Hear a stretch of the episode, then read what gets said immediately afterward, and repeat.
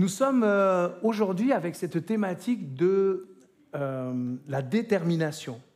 Jésus est déterminé et ce matin, il est spécialement déterminé à ce que nous changions nos habitudes. Donc si tu n'as pas envie de changer d'habitude, d'attitude, si tu penses que tu es quelqu'un qui n'a pas besoin d'être remis en question, tu peux boucher tes oreilles. Voilà. En fait, Jésus est tellement fort que si vous m'écoutez, vous allez forcément à la fin voir des petits euh, lieux de travail dans votre cœur. Ça va rester entre vous et vous. Personne ne va dénoncer ça, mais chacun va être repris dans son cœur parce que Jésus a à nous dire aujourd'hui. Il veut nous sortir de la torpeur parce qu'il voit que nous vivons en enfer. Alors vous allez me dire, mais l'enfer, c'est après la mort. Non, l'enfer, c'est tous les lieux où on est éloigné de Dieu.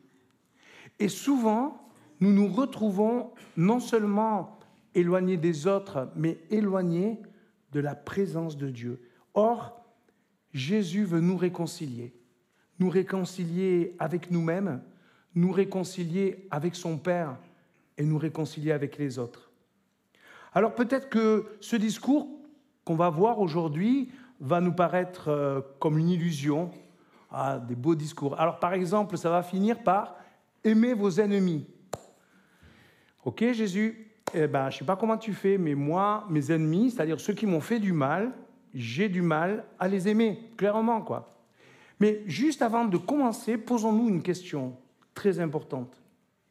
Si notre monde vivait dans l'illusion,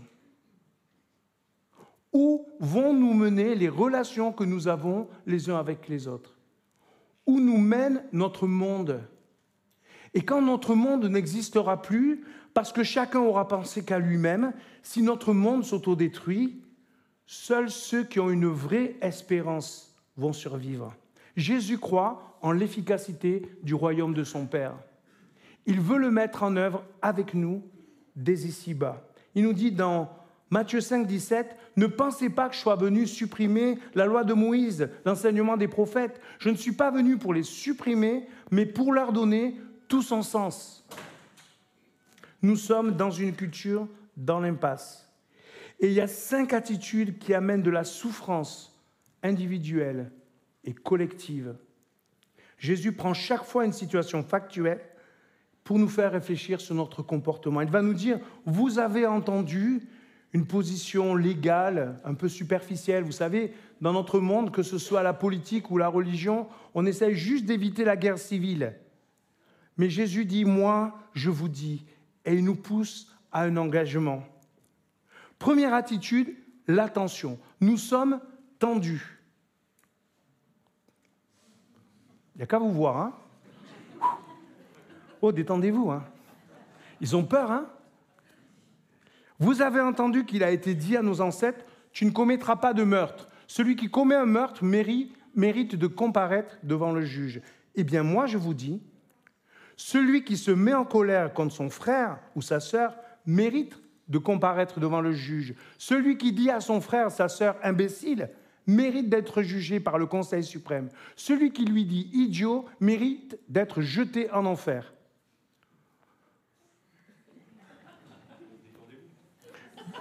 Détendez-vous. Qu'est-ce que Jésus est en train de nous dire? C'est très intéressant parce que quand on lit ça, on dit Ah là là, je suis mal barré parce que ça m'est arrivé d'insulter quelqu'un, de lui dire idiot, même à mes enfants, même à ceux que j'aime, mes amis. Des fois, je leur dis Mais t'es idiot, quoi. Espèce d'idiot, c'est bon, quoi. Ça nous arrive à tous. Mais rappelons-nous ces situations où on s'est fait traiter d'idiot. Et des fois, ça fait mal, hein non? J'ai beau rigoler, dire ah, ouais, ouais. Moi, je vais vous parler d'une, injonction hein, qui, était, qui était simple. Une fois, euh, je vais chez un copain, j'avais ma veste, il faisait froid, et j'ai laissé ma veste, je suis rentré chez moi sans ma veste. Et le lendemain, ben, j'ai pris notre veste, je suis allé à l'école, j'ai oublié ma veste à l'école, et puis le lendemain, je suis allé au stade de foot. Si, si, j'ai fait du foot. Et, et, euh, j'ai laissé ma veste. Et, et, le lendemain, ma mère me dit ben, Là, je suis désolé, je ne peux plus rien pour toi, mon gars. Et elle m'a dit, tu es nul quand même. Et objectivement, elle avait raison. Hein. C'était nul, non? J'ai trois vestes, quand même pas mal. J'ai oublié les trois et je me retrouve sans veste. C'est idiot. T'es idiot. Et maintenant, chaque fois qu'on me dit que je suis nul ou que je suis idiot, je me rappelle cette histoire. Vous voyez, c'est rien du tout, quoi. Une insulte primitive, juste un, truc comme ça qui vient. Adam qui dit c'est sa faute. Cain qui dit Ouais, Abel, tu lui as donné des trucs et pas moi. Pourquoi ce mépris de nos proches? Pourquoi parfois nous méprisons nos proches? Parce que nous sommes sous pression. Parce que nous ne sommes pas sûrs de notre identité. Parce que quelque part, ma mère se disait Oh là là, j'aurais dû vérifier qu'il avait sa veste. Vous voyez, c'était ça qu'elle avait en tête. Mais c'est sorti sous forme euh, T'es idiot d'oublier ta veste. C'est ta faute, c'est pas la mienne. Et pourtant, comment je fais maintenant? Je vais t'envoyer à l'école sans veste Vous voyez le, truc On est tendu. Chaque fois que l'autre commet un truc, ça nous entraîne dans, dans une spirale et on lui dit Mais c'est ta faute, qu'est-ce qui se passe là? Jésus veut nous apprendre à aimer et à être aimé. C'est simple et c'est radical. Oui, des fois, tu fautes, des fois, ça m'entraîne dans quelque chose que j'ai pas, pas envie d'aller. Jacques nous dit qu'une source ne peut pas produire à la fois de l'eau douce et de l'eau amère. C'est dans Jacques au chapitre 3, verset 11. Réfléchissons à cela. Je ne peux pas dire à quelqu'un je t'aime et après lui dire tu es un idiot. Ça va pas. Ça colle pas. Et je ne sais pas vous, mais quand quelqu'un me dit je t'aime et après il me dit tu es un idiot, je retiens le second et pas le premier. Non? Je suis le seul? On se fait du mal. On se fait du mal et on fait du mal. La seconde attitude suit la première, c'est dans Matthieu 5, verset 27. Vous avez entendu qu'il a été dit, tu ne commettras pas d'adultère. Eh bien, moi, je vous dis, tout homme qui regarde un homme pour la désirer a déjà commis l'adultère avec elle dans son cœur. Si donc ton œil droit te détourne de Dieu, arrache-le et jette-le loin de toi. Il vaut mieux pour toi perdre une seule partie de ton corps qu'être jeté tout entier dans l'enfer. De, nouveau, il nous parle de l'enfer. Et puis, je ne sais pas vous, là Jésus devient un peu glauque quand même. Hein S'arracher un œil, euh, ça doit faire mal quand même. Vous avez essayé? Non, non, n'essayez pas. Hein n'essayez pas. S'arracher un œil, que se passe-t-il? En fait, la réduction, ça consiste à percevoir l'autre comme un objet. Je vois quelqu'un et je vois une personne qui a une beauté, qui a un sourire, qui a quelque chose de beau, que j'ai envie de prendre. Mais en voulant le prendre, je risque de le gâcher. Jésus prend l'exemple de l'homme sur la femme, mais il aurait pu prendre l'exemple des maîtres sur les esclaves, des juifs avec des samaritains et des péagers, ou plus simplement notre manière d'envisager les, autres. Après l'insulte vient la réduction. Ça commence souvent par la jalousie. Il a quelque chose que je n'ai pas. Pourquoi il a quelque chose que je n'ai pas? On désire posséder. Et mais derrière tout abus, il y a d'abord la tête qui a travaillé. Ouais, en fait, euh, il veut passer devant moi, il veut être meilleur que moi. On est juste jaloux de ce qu'il a ce désir de prendre, de contraindre, d'asservir, ce désir de tout contrôler, c'est un vrai problème dans nos relations. Jésus, en prenant l'exemple de certains regards des hommes sur les femmes, vise tous les abus, les abus d'autorité, les manipulations, les directions de conscience. Ça peut nous arriver de nous sentir chosifiés, réduits à peu de choses, mais ça peut nous arriver aussi de réduire l'autre à un simple objet. C'est terrible, hein, quand on parle de quelqu'un qui n'est pas là, tout d'un coup, ça devient juste quelques mots. Il est comme ça. Mais non, il est plus que ça. On ne doit ni réduire, ni accepter d'être réduit. Et Jésus a été l'objet de ces tentatives de réduction. Il va dans son village et on dit, mais n'est-ce pas le fils de Joseph Style, euh, ouais, euh, le type, il vient pas d'une famille euh, hyper, voilà. Qu'est-ce qui va nous amener, ce gars? Vous voyez, bouffe, on réduit le type au milieu d'où il vient. Jésus s'est toujours méfié de ces regards qui réduisent tout. Et Jésus trouve ces réductions tellement violentes, eh bien qu'il nous propose une action violente. Au lieu d'être violent avec l'autre, avec ton regard, au lieu de le réduire, Change d'œil. Voilà. Tu l'arraches, t'en mets un autre. Accepte de voir l'autre comme il est. Jésus veut que je perçoive l'autre dans sa dignité. C'est simple et radical. Avant de parler de lui, écoute-le parler. Donne-lui de la chance. Par exemple, on rencontre un groupe, allez, l'église, à la fin du culte, je vois des gens, je dis, ah ben lui, non, j'ai pas envie d'aller le voir. Et hop là, et, lui, il a envie de venir vous voir, mais, mais, vous, par votre œil, vous avez indiqué que vous ne voulez pas le voir. Il y en a d'autres, vous voulez les voir, absolument, et vous allez vers eux. Je suis responsable de mon regard. Je suis responsable de ma manière de regarder l'autre. Ne pensons pas que parce qu'on n'ira jamais en prison pour un regard, que nous ne sommes pas responsables. Oui, ma manière de te regarder dépend de mon cœur. Et Jésus remonte de l'œil jusqu'à notre cœur. À la suite du mépris, de la manipulation, voilà le rejet. Il a été dit, celui qui renvoie sa femme doit lui donner une attestation de rupture. Eh bien, moi, je vous déclare, tout homme qui renvoie sa femme sans cas de débauche l'expose à devenir adultère. Et celui qui épouse une femme renvoyée commet un adultère. La division, ça consiste à, rejeter celui ou celle qui ne m'est plus utile. Et ça semble rien, hein, mais en fait, c'était assez facile, c'était accepté. Un homme qui en avait marre de sa femme, il lui donnait juste une lettre en disant voilà, lettre, de déclaration, je décide eh bien, de couper avec toi. Sauf que cette femme se retrouvait complètement démunie et devait soit retourner dans sa famille, soit trouver de l'argent à tout prix. Et c'est ces femmes-là que souvent Jésus a rencontrées, ces femmes qu'on va traiter après d'adultère ou de prostituées, mais juste, euh, voilà, pour vivre, elles avaient besoin eh bien, d'argent. Et pour avoir de l'argent, des fois, on fait n'importe quoi. Oui. Mais c'est quoi la situation initiale? Et Jésus le dénonce. Comment tu peux ne pas te sentir responsable de la personne qui est juste là? Alors oui, on peut divorcer, on peut diviser les familles. Il y a dans des familles des fois des paroles assez étonnantes du style euh, Je veux plus te voir. Dans les églises aussi, il y a des divisions. Mais c'est le diable qui divise. Et c'est chacun de nous qui en fait les frais.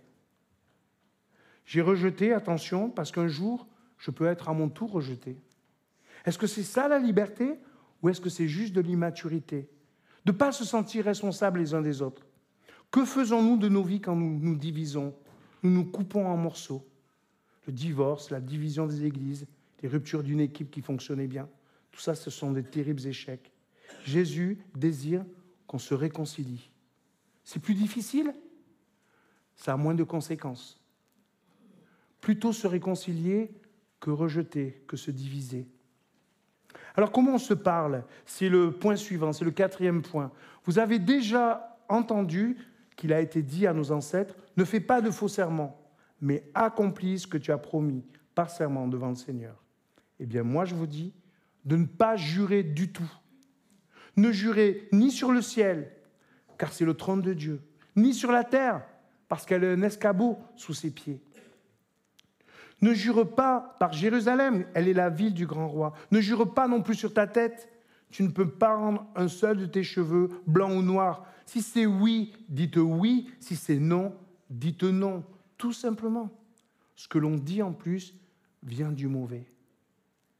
Quelle est notre utilisation du langage? Parfois on exagère, on en dit trop. On veut en dire beaucoup pour convaincre l'autre, pour l'amener à venir dans notre camp. Mais Jésus nous propose d'être sincère, d'être vrai. Oui, c'est oui, non, c'est non. Oui, nous prétendons avoir des connaissances, des compétences. On va vers l'autre, on va lui dire, tu sais, tu as besoin de Jésus-Christ. Je crois que tu as vraiment besoin de Jésus-Christ. Et on veut lui amener de force. Et l'autre se sent tout d'un coup euh, violenté. Jésus nous propose de partir de nos simples vies. Jésus désire que notre témoignage soit simple et radical. Voilà, le Christ est venu dans ma vie. Et voilà ce que ça a fait. Voilà comment j'ai envie de te parler juste à partir de mon expérience. Jésus nous propose d'être sincère et authentique. On veut retrouver la confiance. Pour retrouver la confiance, faisons ce que nous disons et disons ce que nous faisons. Cinquième et dernier point, la frustration. Il est magnifique ce texte. Vous avez entendu qu'il a été dit œil pour œil et dent pour dent. Eh bien, moi, je vous dis de ne pas rendre le mal pour le mal. Si quelqu'un te gifle sur la joue droite, tends lui aussi l'autre joue. En fait, ce que Jésus est en train de nous montrer, c'est que notre frustration génère de la violence et de la répétition. Tu m'as fait ça et ça justifie de te faire ça. Je vais faire la même chose avec toi. Pourquoi on est tendu? Pourquoi on est réducteur? Pourquoi on est diviseur? Pourquoi on est menteur? Eh bien parce que les relations sont devenues contraignantes. Nous cherchons à compenser une frustration. On ne fait plus confiance en personne. On veut juste tout contrôler. Et voyez ce schéma qui peut nous aider à comprendre ce qui se passe. En fait, nous sommes dans une situation un peu comme euh, les mailles d'un filet, une toile d'araignée dans nos relations, nous souhaitons trouver l'amour, nous souhaitons trouver de bonnes relations, mais voilà que il y a ces tensions, ces réductions, ces divisions, ces exagérations, ces frustrations. Une fois, on demande à un homme alcoolique pourquoi il boit. Et il répond Parce que ma femme m'a quitté. Alors on lui pose la question Mais pourquoi ta femme t'a quitté? Et il répond Parce que je bois. C'est à peu près cette situation dans laquelle on se trouve.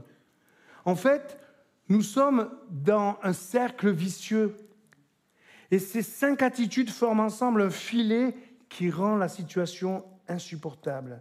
Alors qu'est-ce que va nous proposer Jésus? Il va nous proposer deux démarches et trois déterminations. On va le voir dans la suite du texte. Vous avez entendu, tu aimeras ton prochain, tu haïras ton ennemi. Eh bien moi je vous dis, aimez vos ennemis et priez pour ceux qui vous persécutent. Ainsi, vous deviendrez les enfants de votre Père qui est dans les cieux. Il fait lever son soleil aussi bien sur les méchants que sur les bons. Il fait pleuvoir sur ceux qui font sa volonté et ceux qui ne la font pas. Si vous aimez ceux qui vous aiment, quelle récompense méritez-vous? Les collecteurs d'impôts n'en font-ils pas autant? Si vous ne saluez que vos proches, que faites-vous d'extraordinaire? Même les païens en font autant. Vous donc, vous serez parfaits, tout comme votre Père qui est au ciel est parfait. Waouh. Vous n'avez pas capté la bonne nouvelle? Vous allez être parfait comme le Père céleste est parfait? Mais vous n'y croyez pas? Pourquoi? Pourquoi nous ne serions pas parfaits? Pourquoi Jésus nous demande-t-il quelque chose d'aussi radical? Aimer nos ennemis. Justement parce que, les amis, la solution ne va pas venir de nous. Je ne sais pas aimer mes ennemis. Je suis obligé de confesser à Jésus, Jésus, je t'arrête là. Tu m'en demandes trop. Aimer mes amis, j'y arrive, mais Jésus nous répond, oui, mais ça, tout le monde y arrive. Ce n'est pas un problème d'aimer ceux qui sont gentils avec nous. Moi, je te demande d'aimer ton ennemi. Ah, là, je n'ai pas ça, quoi. Je n'ai pas un cœur assez ouvert, je n'ai pas un regard assez ouvert, je n'ai pas une langue assez disponible, je n'ai pas des oreilles assez disponibles. Alors Jésus est en train de me dire, oui, mais Dieu aime chacun. Il n'aime pas que ceux qu'il aime. Lui, il aime ceux qu'il aime et ceux qu'il n'aime pas. Il aime ceux qui lui obéissent et il aime ceux qui ne lui obéissent pas. Pourquoi? Parce qu'il va les transformer. Parce qu'il désire les changer. Alors toi, sois comme lui comme un enfant de Dieu, comme l'enfant du Père. Aime. Réfléchissons un peu. Comment on a pu penser que l'amour était conditionnel? Comment nous pouvons vivre dans ce monde avec un amour conditionnel? Est-ce Jésus qui est fou ou nous qui le sommes? Je t'aime si tu fais ce que je te demande. C'est de l'amour ça? Est-ce que quand vous recevez cet amour-là, il vous remplit? Aimez celui qui n'est pas aimable avec vous, ça c'est de l'amour aimer alors que la personne ne le mérite pas, c'est ça l'amour. Si Dieu nous aimait de manière conditionnelle, nous serions tous morts. Il aime les hommes qui ont renié son Fils en le mettant sur la croix. Il leur pardonne parce qu'ils ne savent pas ce qu'ils font. Notre amour et notre pardon doivent être radicaux comme ceux de Dieu. qui désire nous l'inspirer, nous le faire vivre, d'abord en étant les bénéficiaires. Est-ce que tu as reçu cet amour? Est-ce que toi qui as des injonctions dans la tête qui disent mais non tu n'y arriveras jamais, mais non tu es nul, mais non c'est pas possible, est-ce que tu reçois ce matin cet amour du Christ qui te dit tu peux être parfait comme mon Père est parfait Est-ce que nous acceptons cette parole? Est-ce que nous voulons entendre le Christ nous dire ce matin que nous sommes parfaits? Cela me jette dans le second conseil de Jésus. Je vais prier. Je vais me mettre à genoux et dire Seigneur, je n'ai pas complètement reçu ton amour, je n'ai pas complètement compris la nature de ton amour, je n'ai pas compris à quel point tu m'as aimé, tu as donné ta vie pour moi. Et même quand j'étais parmi la foule qui criait, crucifiez-le, tu étais là et tu disais, Père, pardonne-leur, ils ne savent pas ce qu'ils font. Oui, bénis tous ces hommes qui vivent dans une culture de compétition, d'arrogance, de mépris. Et chaque fois que vous rencontrez quelqu'un qui vous méprise, qui se moque de vous, posez-vous la question, mais comment Dieu va faire pour changer ce cœur? C'est tellement beau d'imaginer que la personne qui est mon ennemi peut devenir une nouvelle personne. Mais il faut d'abord l'avoir vécu, cela, n'est-ce pas? Et nous l'avons vécu. Est-ce que le Christ n'est pas venu vers nous qui étions ses ennemis? Prier, c'est cette détermination à rendre le projet de Dieu accessible à tous. Ce n'est pas juste pour nous qui sommes dans son Église, c'est accessible à toutes ces personnes que je rencontre, et plus précisément les personnes qui ne m'aiment pas. Souvent, on veut aller évangéliser nos amis. Ah, lui, j'aimerais bien qu'il devienne chrétien. Peut-être qu'il faut changer notre optique. Et si nous allions précisément vers les gens qui ne nous aiment pas? Je sais que tu m'aimes pas, toi mais je vais te donner de bonnes raisons de m'aimer. Tu sais pourquoi? Parce que le Christ a transformé mon cœur. Et du coup, non seulement je vais me réconcilier, et c'est la première détermination de Jésus, nous réconcilier avec nos ennemis, mais aussi rencontrer. Salut, pas simplement tes amis, salut aussi ceux qui ne t'aiment pas. Être disponible à l'autre. Arrêtez de vouloir que Dieu fasse avec mes arrangements Ouais, lui, je l'aime moins, lui, je l'aime plus, lui, je veux bien lui parler, lui, je veux pas lui parler. Vous savez, ça arrive dans l'église des fois que des personnes viennent me dire Est-ce qu'un tel est là? Parce que s'il est là, je ne veux pas venir. Bah oui, restez devant votre écran, hein, je suis désolé, je ne peux rien pour vous. quoi. À un moment donné, il va falloir se réconcilier, n'est-ce pas, les amis? Même avec les personnes qui nous ont fait du mal. C'est important, rencontrer, se réconcilier. Pourquoi?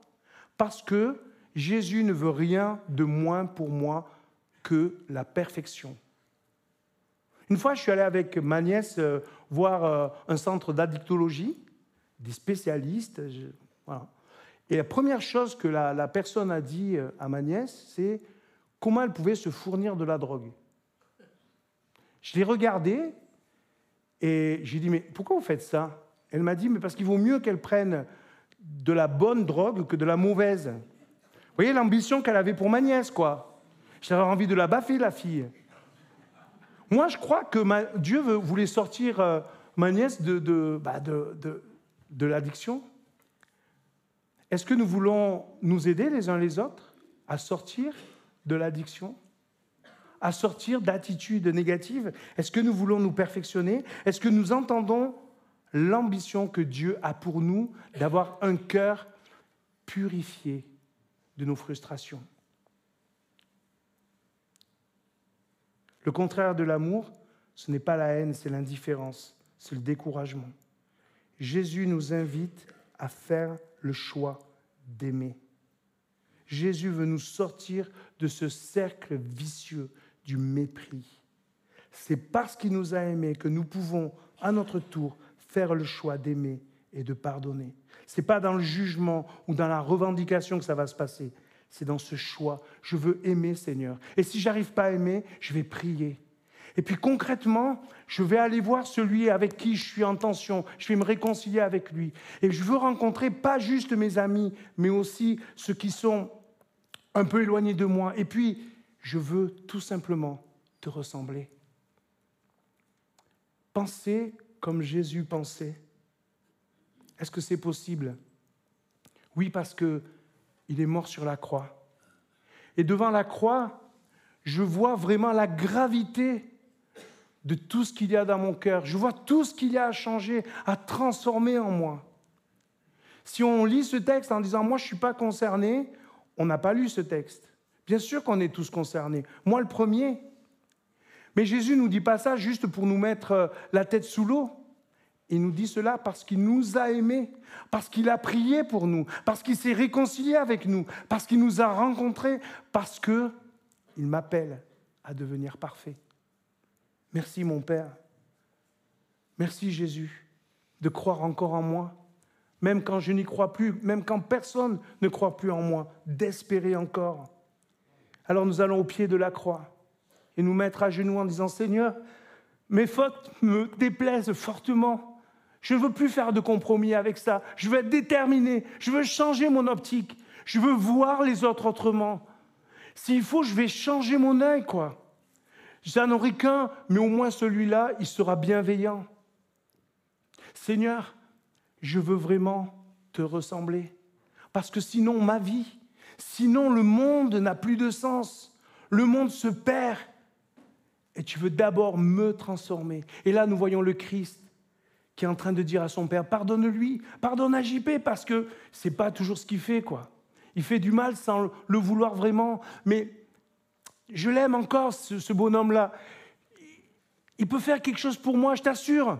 Le père, il dit hum, tu crois vraiment? Et Jésus sur la croix, il dit écoute, je suis là pour ça quoi. Pardonne-lui. Et quand je reçois ce pardon, je reçois la paix. Et cette paix, franchement, elle va, elle va faire des petits parce que quand je vais rencontrer les autres, je vais leur dire, vous savez, s'il m'a pardonné à moi, il va vous pardonner aussi à vous. Nous allons prendre le repas du Seigneur. Nous allons ensemble communier avec son corps, avec son sang. S'il a donné sa vie, c'est parce qu'il croit en toi et en moi. Il nous dit ce matin, oui, je veux que tu changes, mais il ne dit pas, tu n'y arriveras pas il dit, soyez parfaits comme mon Père est parfait. Vous allez accomplir de plus grandes œuvres que moi. Je vais vous envoyer les uns et les autres pour proclamer ce message. Et nous allons à notre tour proclamer la réconciliation avec Dieu, avec les autres et avec soi-même. Est-ce que tu peux te pardonner le mal que tu as fait? Est-ce que tu peux pardonner aux autres le mal qu'ils t'ont fait? Humainement, ce n'est pas possible. Mais Jésus te donne aujourd'hui la puissance, le pouvoir, les moyens d'être transformé à travers ce pain et ce vin. Avant de le recevoir, prions le Seigneur. Seigneur, merci Merci pour ce message simple et radical. Je ne peux pas venir devant toi en disant j'ai tout bon, tout va bien. Seigneur, je sais exactement le mal que j'ai fait et le mal qu'on m'a fait. Je suis beaucoup plus conscient d'ailleurs du mal qu'on m'a fait que celui que j'ai fait, mais par ton esprit, Seigneur, tu viens pointer, tu viens me montrer ce que je dois transformer, changer dans ma vie. Merci parce que tu es venu vers moi ce matin et tu me donnes les moyens d'être transformé par ton esprit. En prenant ce pain qui représente ton corps, en prenant ce jus de fruits, ce jus de raisin qui représente ton sang, Seigneur, je reçois rien de moins que ta vie, que la vie que tu as donnée pour moi. Seigneur, je suis émerveillé parce que, ouais, j'étais découragé. Mais Seigneur, aujourd'hui, tu me redonnes confiance en ce projet que tu as pour moi, que tu as pour mon Église, tu as pour le monde. Je veux le recevoir pleinement, Seigneur. Je ne veux plus te résister, je ne veux plus me justifier. Je veux entendre, Seigneur, tout ce que je dois faire, tout ce que je dois accomplir pour devenir propre, pour être purifié de mes fautes. Seigneur, viens, viens ce matin. C'est entre toi et moi que ça se passe. Tu viens me montrer des choses à corriger, mais je vais le faire avec toi. Je vais apprendre à aimer mes ennemis. Je vais prier pour ceux qui me persécutent, pour ceux qui me font du mal. Je vais me réconcilier avec chacun. Je vais aller plus loin en les rencontrant. Oui Seigneur, je veux être ton enfant, je veux te ressembler. Amen.